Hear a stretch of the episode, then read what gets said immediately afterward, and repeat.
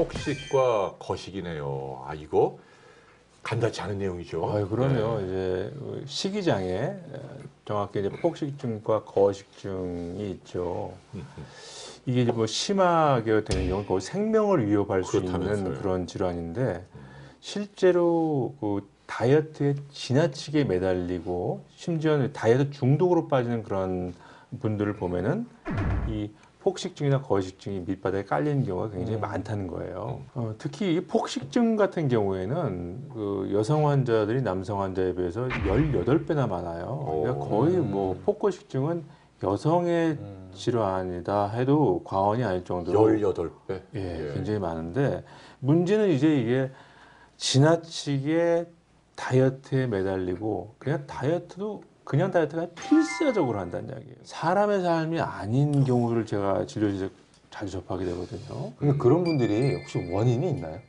그러니까 이게 뇌의 이상, 그러니까 어. 이 포만 이 식욕 중추, 포만 중추의 이상이죠. 그래서 아. 뭐이 시장을 보여서 조절해 주지 않습니까? 그 여러 가지 이런 식욕 관련된 호르몬이나 신경전달 물질의 균형이 깨져가지고 나타나는 그런 현상으로 음. 보고 있죠. 이게 뭐 단순히 뭐, 뭐 수양이 덜 되거나 교육을 덜 받거나 성격이 이상해서 생기는 게 아니라 네, 그런 게. 일종의 뇌의 변화다, 네. 병이다, 육체적인 뇌의 병이다. 병이에요. 일단 그렇군요. 근본적으로 뇌의 병인데 이제 어, 어떤 사회 환경적인 요인이나 심리적인 요인들이 어, 특히 지금은 날씬하다고 보기에는 좀 지나치게 마른 네, 이 스타들이 그렇죠. 여성 스타들이 네.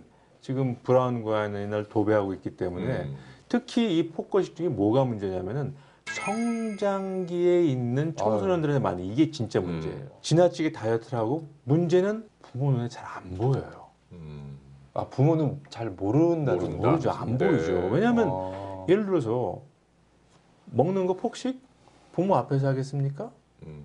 아니에요. 그냥 수목, 슈퍼마켓 가가지고 한 5만 원어치 과자랑 뭐 이 음료수랑 피자랑 사요. 자기 방에 들어가서 몰래 혼자 다 먹어요. 그안 그리고 먹을 때 안 먹고 그 다음에 그렇게 폭식을 한 다음에 또 화장실 가서 토해요. 이걸 부모가 따라다니지 않으면 어떻게 발견하는 거예요? 그러니까 이게 어우, 숨어 있는 다이어트 관련된 엄청난 질환인 거죠, 이게. 음. 그거를 이제 미리 좀 알아서 그죠? 어, 치료에 적극적으로 들어가야 될 것 같네요. 진단 한번 가르쳐 드릴게요. 1번. 함께 식사를 안 하려고 한다, 가족들과.